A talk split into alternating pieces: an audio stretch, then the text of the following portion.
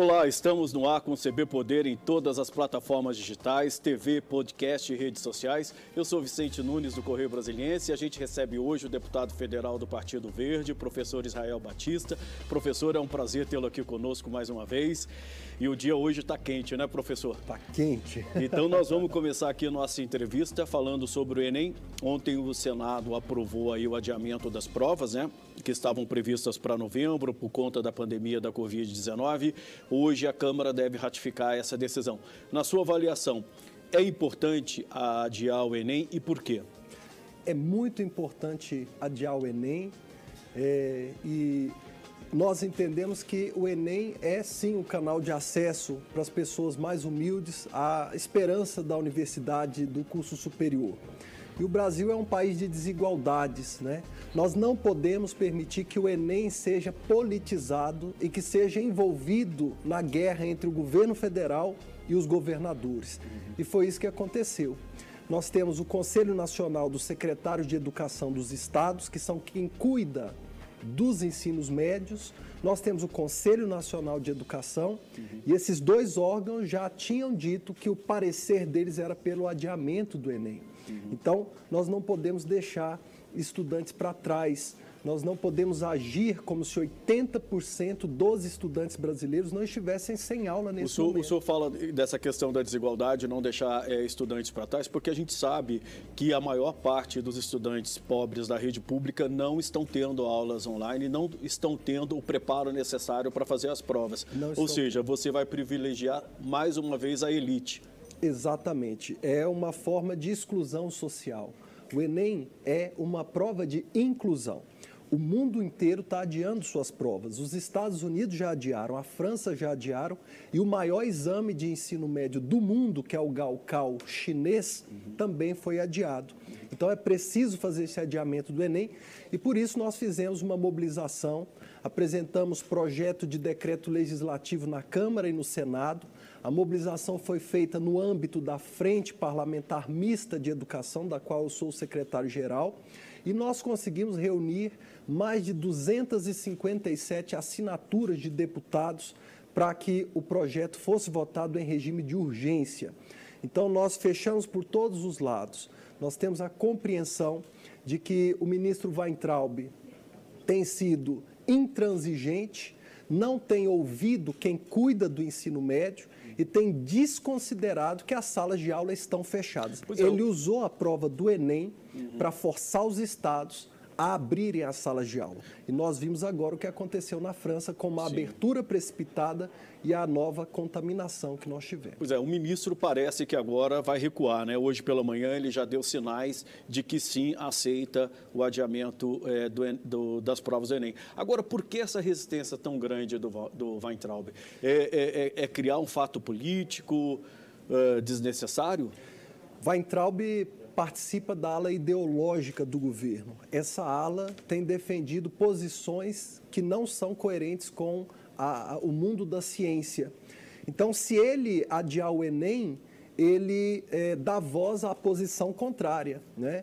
ele é, dá uma vitória aos governadores, dá uma vitória ao Conselho Nacional de Educação, dá uma vitória à Frente Parlamentar Mista de Educação.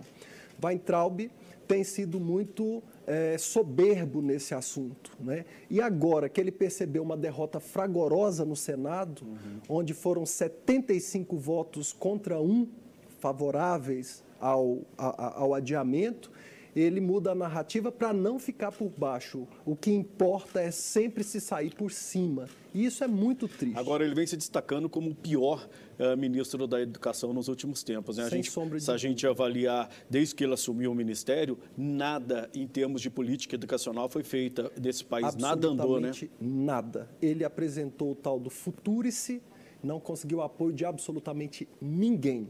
Ele apresentou a carteirinha estudantil e não foi negociar no Congresso para que a MP fosse votada. Tudo que ele apresenta é fora da realidade. E enquanto 80% dos estudantes do Brasil estão sem aula, ele envia ao Congresso Nacional como prioridade a discussão sobre ideologia de gênero é. nas escolas. Ora, eu queria até discutir o assunto mas nós não temos aula, senhor ministro, e ele não percebe isso. Agora, isso, quer dizer, o papel dele hoje mesmo, que a gente vê dentro do governo, é muito mais no sentido de movimentar é, os, as pessoas que apoiam o governo nas redes sociais. É basicamente para que serve hoje o ministro da Educação, né? Exatamente. E o, o país perde muito, né, professor? Perde muito porque ele politizou todo o debate e ele não é ministro da Educação. Ele busca ser ministro do entretenimento e ser o porta-voz da guerra cultural que o governo propõe ao país. Essa guerra cultural não está na hora de acontecer ela é uma guerra inócua, ela é uma guerra violenta e outras guerras culturais a gente já viu o que aconteceu. É o caso da Revolução Cultural Chinesa, que foi uma matança, é. né? porque é uma guerra que gera ódio, das pessoas quando elas divergem nas suas opiniões. É, mudando um pouquinho de assunto aqui, é, há um movimento na esplanada dos ministérios é, dentro do governo para a volta dos servidores ao trabalho presencial, né? Sim. Eles, inclusive, ficaram de criar uma comissão para estudar como vai ser, mas alguns ministérios já vêm convocando Sim. os servidores. Ontem o Ministério Público entrou com uma ação uh, civil pública é, pedindo explicações ao governo e também pedindo que o governo faça faça isso com muito cuidado, né? o retorno ao trabalho presencial. Como é que o senhor vê essa questão? Eh, algumas carreiras do funcionalismo público já recorreram à justiça. Sim. O senhor acha que é o momento do funcionalismo voltar em peso para a esplanada? Bem, se a gente considerar que no momento em que o Brasil assume a terceira posição mundial em número de mortes e está correndo para a primeira posição numa velocidade é, é, muito grande, eu acho que não é o momento, né? Nós precisamos fazer estudos mais aprofundados. E por isso mesmo, ontem a Frente Parlamentar de Defesa do Serviço Público, da qual eu sou presidente, se reuniu com as carreiras, com o Fórum Nacional das Carreiras de Estado, fizemos uma reunião remota e nessa reunião nós decidimos que vamos entrar com ações judiciais e vamos entrar com ações legislativas. E, principalmente, que nós vamos combater a medida provisória 966, porque juntamente com essas decisões e a medida provisória que desresponsabiliza as autoridades públicas por suas ações, é, nós vamos ter aí uma impunidade por erros que vierem a ser cometidos. Então, nossa decisão foi abrir fogo. Nós estamos em combate contra a irresponsabilidade do governo. O Ministério da Cidadania tentou fazer, foi acionado. Ministério do Turismo. Secretaria de Comunicação, Ministério do Turismo, Ministério da Economia anunciou para 1 de junho a sua reabertura não vão reabrir, nós vamos entrar na justiça e o Congresso Nacional será mobilizado pela frente de defesa do serviço público. E há um movimento é, dentro do, do, funcionalismo também contrário a isso, né? porque eles, eles ainda veem muito risco e, e acreditam que a estrutura do governo não está preparada também para evitar um possível foco de contaminação. O governo não apresentou o plano de contingência e é isso que as pessoas não entendem. Muita gente ouve a, a, fala do governo federal, a fala do presidente da República e entende que isso é suficiente. Não. Se o governo defende uma posição de reabertura, cabe ao governo apresentar qual é o plano. Então, eles querem reabrir sem nenhum plano apresentado à sociedade. Uhum. Né? Qual é o plano? Como vamos reabrir? Quem vai voltar ao trabalho? Como nós vamos tratar aqueles servidores que moram com pessoas idosas, com pessoas que têm problemas de saúde? É isso que um governo sério faz. É isso que fez a Coreia do Sul. Ela tinha um plano, não é? Então aqui não é nada de posição política, é uma questão técnica. Se você me diz que vai reabrir, você precisa me dizer qual vai ser a estratégia de reabertura. Tentaram reabrir aqui em Brasília as escolas, né? como se os professores e alunos pudessem ser cobaias. E os pais foram totalmente contrários, né? É, obviamente que os pais foram contrários, né? Nós estamos é, observando as experiências estrangeiras e o Brasil não tem ladeado as melhores experiências, né? Uhum. Hoje o Brasil está numa posição isolada diante do mundo, ao lado da Nicarágua, do Turcomenistão e da Bielorrússia, né? E quando a gente fala da defesa do tal do medicamento cloroquina, que ainda não passou por todo o processo científico de aprovação, o Brasil se iguala à Venezuela de Nicolás Maduro. Pois é, e hoje saiu o protocolo é, do Ministério da Saúde recomendando o uso da, cloro, da cloroquina, mesmo sem esse reconhecimento. É uma coisa inacreditável vindo do governo e sabendo-se de todos os riscos que as pessoas que usaram esse medicamento correm, né, professor? Sim. O que nós temos no Brasil hoje é uma situação muito grave e é um acúmulo de absurdos que faz com que as pessoas não percebam o próprio absurdo. A população brasileira está anestesiada. O simples fato de eu mencionar que o Brasil é o único país do planeta a ter dois ministros da saúde demitidos em meio à pandemia, ou demitidos, ou que pediram demissão, Sim. já é um absurdo por é. si só. O simples fato do Brasil cogitar um médico que é influenci, influenciador digital, o Ítalo é, Massili, se não uhum, me engano, como ministro da Saúde, é por si só um absurdo. É uma aberração, mas né? É uma aberração, mas os absurdos estão tão é, constantes que a população começa a considerá-los normais. Mas o mais absurdo, não é, professor? A gente vê mais de mil é, pessoas morrendo por dia. Se a gente é, olhar para desde a da decretação da pandemia, de, desde o início da primeira morte, né, da, do registro da primeira morte do, pelo Covid-19 no Brasil, está morrendo um brasileiro a cada 73 segundos. Sim. Isso sim é um absurdo, né, professor? É, esse é o maior dos absurdos, mas nós vivemos uma era de brutalidade, de insensibilidade. Né? Nós vimos o José Serra é, lançando um projeto sobre renda básica universal e agradecendo ao seu rival Eduardo Suplicy. Uhum. E as pessoas se emocionaram, porque está faltando isso uhum. na política brasileira. É. Não é porque eu discordo de você que eu vou Sim. gritar com você. Sim. Mas o atual governo ele navega muito bem nas águas turbulentas. Quanto mais revolto estiver o mar, melhor para esse governo, é. porque ele trabalha muito bem os ódios, as raivas. Né? Então, é um governo que é incapaz de lamentar sinceramente o fato de que nós estejamos sofrendo tantas mortes. Né? É um governo que é incapaz de perceber qual é o clima nacional, de estabelecer uma unidade nacional para o diálogo e de perceber que nós não estamos no momento de riso, nós estamos no momento de preocupação. Né? Melhor para o governo e pior para o país, né? É muito pior para o país. Professor... Por isso mesmo, o Brasil foi considerado o país com a pior reação do mundo à pandemia da Covid-19. É, já se fala, as próprias projeções apontam que o Brasil e a Rússia vão ser, uh, vão liderar os casos de contaminação e de morte pela Covid nos próximos meses. Isso é uma Sim, tragédia. É uma tragédia. Professor, eu queria falar sobre a MP 966 que o senhor é, citou aí que é a MP que, teoricamente, protege é, servidores de possíveis irregularidades nas compras em atos envolvendo a, a, a pandemia né, da, do novo coronavírus. É, hoje o Supremo deve votar a inconstitucionalidade Sim. dessa MP. Inclusive, foi o, foi o senhor que questionou, que entrou com esse processo é, no STF. Como é que o senhor vê? É, não só eu, mas a bancada do Partido Verde e de outros partidos também entraram e agora às 14 horas o ministro Barroso deve analisar o caso. Eu vejo como uma nítida tentativa de proteção do próprio presidente da República e de seus principais assessores e ministros. Né? Ah, ela libera as, a, a, as consequências dos erros cometidos. Né?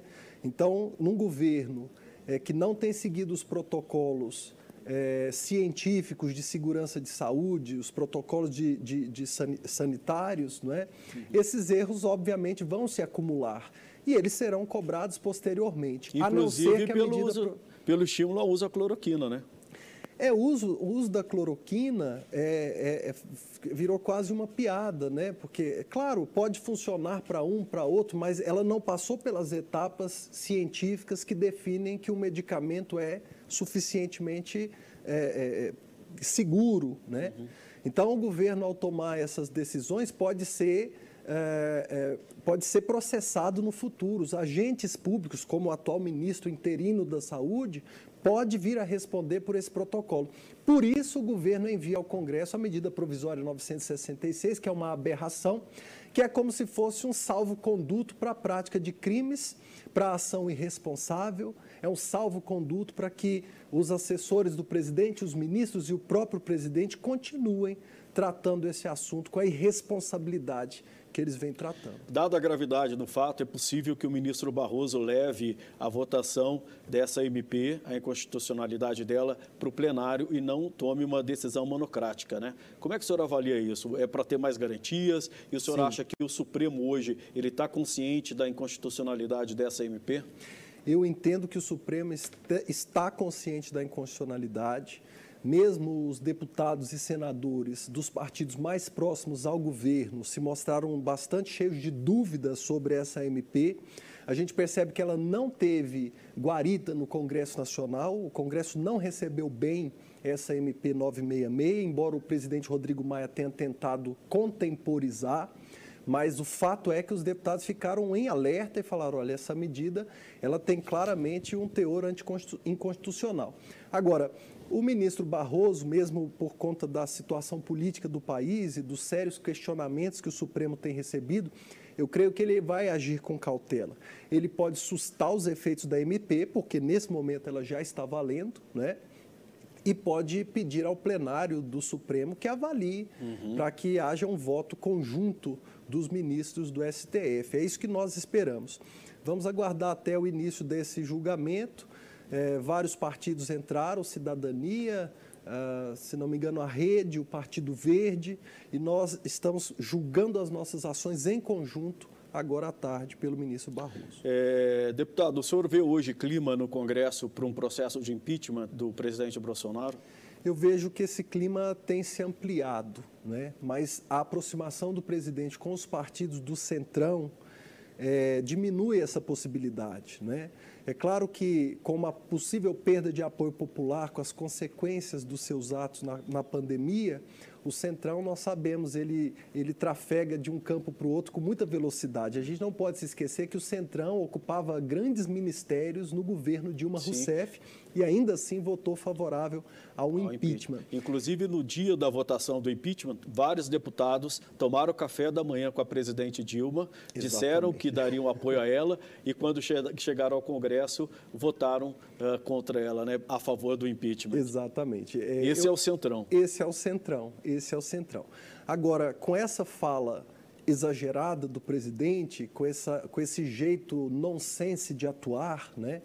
ele conquista uma parcela da sociedade é, que é fiel a ele até o fim. Né? Uhum. É, isso é, é comum a governantes que buscam um acesso direto às massas, governantes populistas, né? porque ao falar desse jeito, ao se comportar de maneira que não é esperada, ele se diferencia dos outros. E muitas pessoas falam: olha, esse cara é autêntico. É esse cara que a gente tem que apoiar. Agora, político não tem que ser autêntico, político Sim. tem que ser sério, político não fala o que pensa, Sim. político pensa antes de falar. Esse é o bom político, uhum. né? Porque a fala do político gera consequência, gera comportamento. Então, o presidente Jair Bolsonaro, ele deve manter aí esse, essa faixa de eleitores convictos, né, uhum. que vai de 25% a 30%, e a gente não sabe o que vem pelo futuro, mas hoje ele mantém isso. Com essa faixa de eleitorado, é difícil a abertura de um processo de impeachment. Mas mesmo, por exemplo, que a gente veja, a, é, tem a economia afundando, por exemplo, as perspectivas hoje apontam para uma queda do PIB de até 8%. Isso significa é, mais é, do que a soma da queda do PIB nos dois anos é, do governo Dilma, 2015 e 2016. Sim, sim. É, especialistas estão apontando que o desemprego pode uh, saltar para 18%, 19% até o fim do ano. Nós estamos falando aí numa massa de mais 9 milhões de empregados que vão se somar a 12 milhões que o país já registra. É, num quadro caótico de economia, o presidente Bolsonaro ele continuaria tendo apoio das massas? Ele perderia apoio, especialmente das populações mais humildes, que percebem o quanto o governo tem sido, tem sido lesivo aos interesses dessa população, mas ele manteria a base ideológica. É importante lembrar que esse governo sobrevive sem o Moro, esse governo sobrevive sem o Guedes.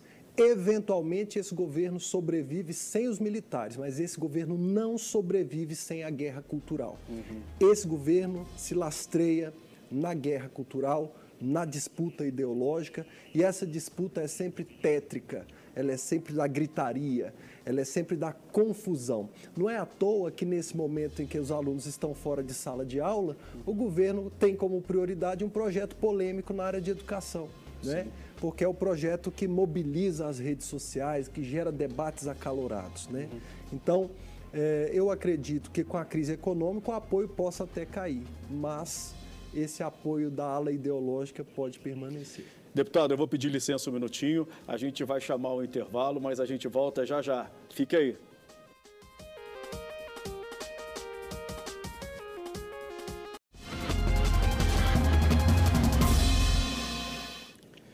Estamos de volta com o segundo bloco do CB Poder, que recebe hoje o deputado federal professor Israel Batista, professor. A gente estava falando da possibilidade de impeachment né, do presidente Bolsonaro e o senhor falou que hoje ele tem uma, uma parcela ainda importante da população que o apoia, que é esse grupo mais ideológico, mais Sim. reacionário, mais conservador.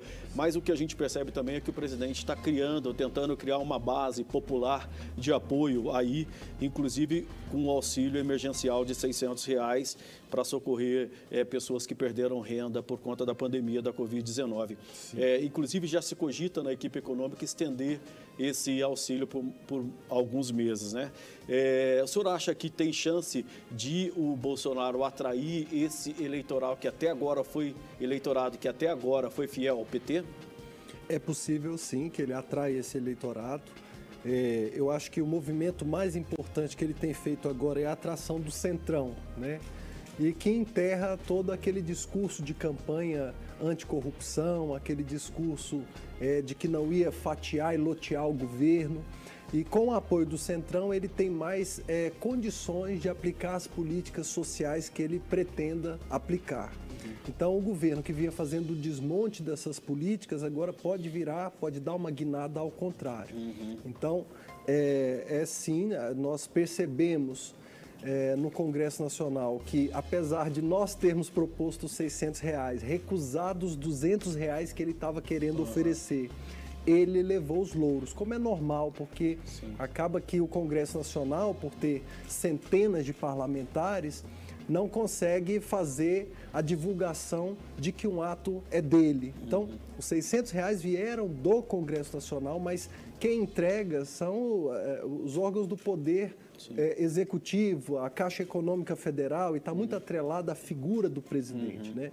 Então, nós sentimos um aumento do apoio ao presidente Bolsonaro no Nordeste uhum. do Brasil, que era um reduto petista, é, né? petista, né? Era um reduto petista. Então, ele teve esse aumento aí, porque o cidadão comum não consegue avaliar. Né? O cidadão Sim. não participou daquela Sim. guerra que foi para aumentar Sim. de 200 para 600 e os ministros furiosos querendo manter em 200 reais. E, o, e, e, a tendência das pessoas, sobretudo no momento como esse, é de pensar com o bolso, né? que é a parte mais sensível do, do corpo humano. E né? a gente não pode julgá-las, porque as pessoas estão passando fome. Professor, amanhã o presidente Bolsonaro promete fazer uma reunião é, com os governadores, com os quais ele vem é, se digladiando aí, né? É um embate, sobretudo com os governadores do Rio e de São Paulo. É, ele prometeu, depois dessa reunião com os governadores, é, é, vetar o reajuste a servidores públicos. Como é que o senhor vê essa questão? Eu vejo que é, a pressão dos governadores nesse momento vai ser parecida com a do próprio presidente Uh, os servidores públicos vão ter que se mobilizar para manter a possibilidade de reajuste. Eu não acredito que, mesmo autorizado, esse reajuste vá acontecer, não há situação, não há situação objetiva para isso, mas nós estamos tentando evitar essa proibição. Por quê? Porque se nós precisarmos é, oferecer reajustes, por exemplo, ao pessoal do SLU, a gente não pode ter uma proibição. Né? Se nós precisarmos dar um incentivo para algum tipo novo de servidor que hoje não esteja no nosso radar, né, a gente vai estar tá com uma proibição em vigor. Então é isso que a gente está tentando evitar. Eu não acredito que nem o governo federal, nem os governadores vão sair dando aumento sem pensar. Sim, mas a gente viu é. que antes mesmo da, decisão do presidente, oito estados já deram reajustes a vários servidores, mesmo muitos deles estando com déficit público, né? É, nesse momento em que a sociedade tem uma necessidade muito grande do trabalho dos servidores públicos, alguns governadores estão tomando essa decisão como forma de incentivar que esses servidores trabalhem mais, que deem tudo de si.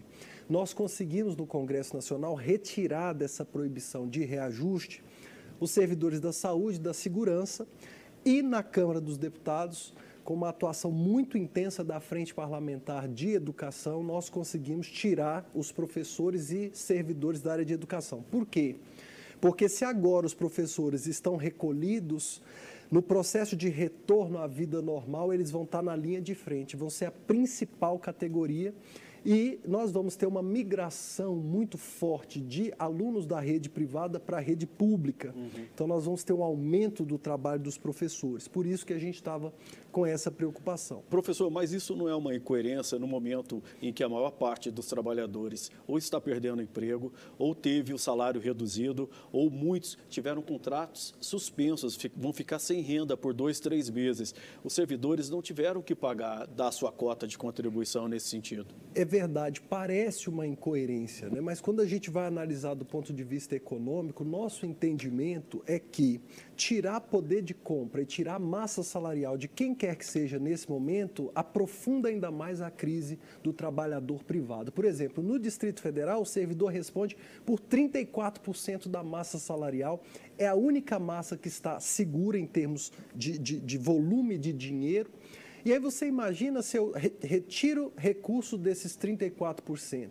Eu diminuo o consumo, eu diminuo a, o pedido de delivery, eu tiro aqueles servidores que ainda estão pagando suas diaristas sem elas frequentarem a sua casa dessa prática, porque se eu perdi renda, é provável que eu não consiga pagar, consiga pagar a minha diarista sem que ela vá à minha casa. Então, nenhum país do mundo tomou essa atitude de diminuir salários de servidores. Sim, mas uma né? coisa é diminuir salário, que não está acontecendo. Agora, outra, outra é ter reajuste no momento como esse, né? É, é isso que eu digo para você. A gente tem reajuste é, para algumas categorias e alguns governadores tomaram essa decisão pela necessidade que eles estão tendo da atuação do Estado nesse momento, né? Eu não acredito que isso vai gerar um comportamento de manada irresponsável por parte dos governadores. Mas a gente sabe que de, dependendo de como a pandemia se comporte, nós vamos precisar dar incentivos para algum tipo de servidor ou não. Então é perigoso a gente fazer essa proibição. Eu não acredito que vá ser uma farra. Eu só acho que a gente se engessar com uma lei como essa pode ser perigoso para o país. Professor, trazendo um pouco aqui a, a discussão para o Distrito Federal, né, pelo, por onde o senhor for eleito. Como é que o senhor está vendo a condução do governo do Distrito Federal em relação à pandemia da Covid-19? O governador Ibanês é, é, vem, vem de fora da política tradicional, mas é, tem, tem feito política da maneira, é, de maneira inteligente, né?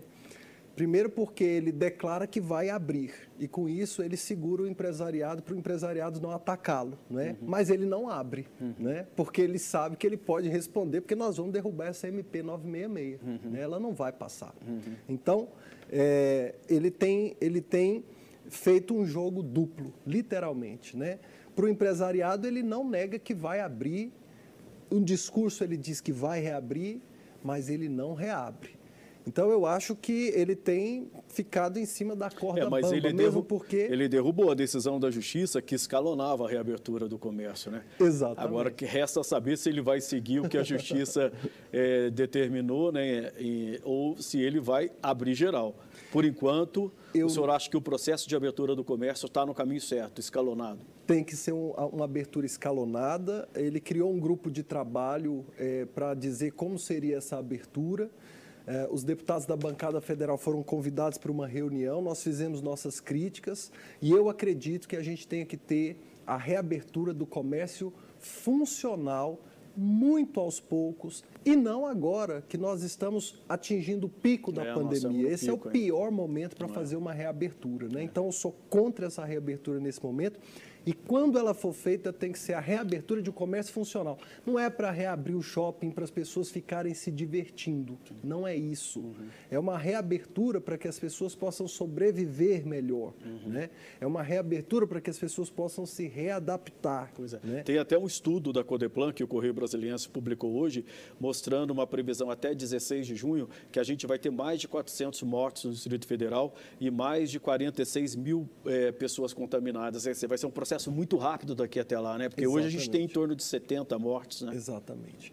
É porque agora que a curva é, engrenou, né, a gente vai ter dificuldade para segurar essa curva no momento em que o Brasil não sabe bem ao certo é, qual estratégia seguir, porque os estados dizem uma coisa, o presidente diz outra, o governador do Distrito Federal fica em cima da corda bamba, porque o DF depende muito do governo federal. Por isso essa proximidade dele com o Bolsonaro. Por isso a proximidade com o Bolsonaro. Ele nunca no discurso vai contradizer o Bolsonaro, mas na prática contradiz sim. Né? A prática dele não condiz com o que ele tem discursado. Né? Então, eu fico assim na expectativa.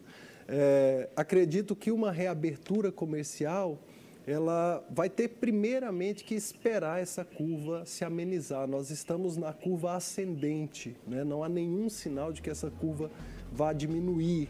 As cidades estão se reabrindo, mesmo contrárias à lei. Né? Os governadores estão com dificuldade de segurar suas populações.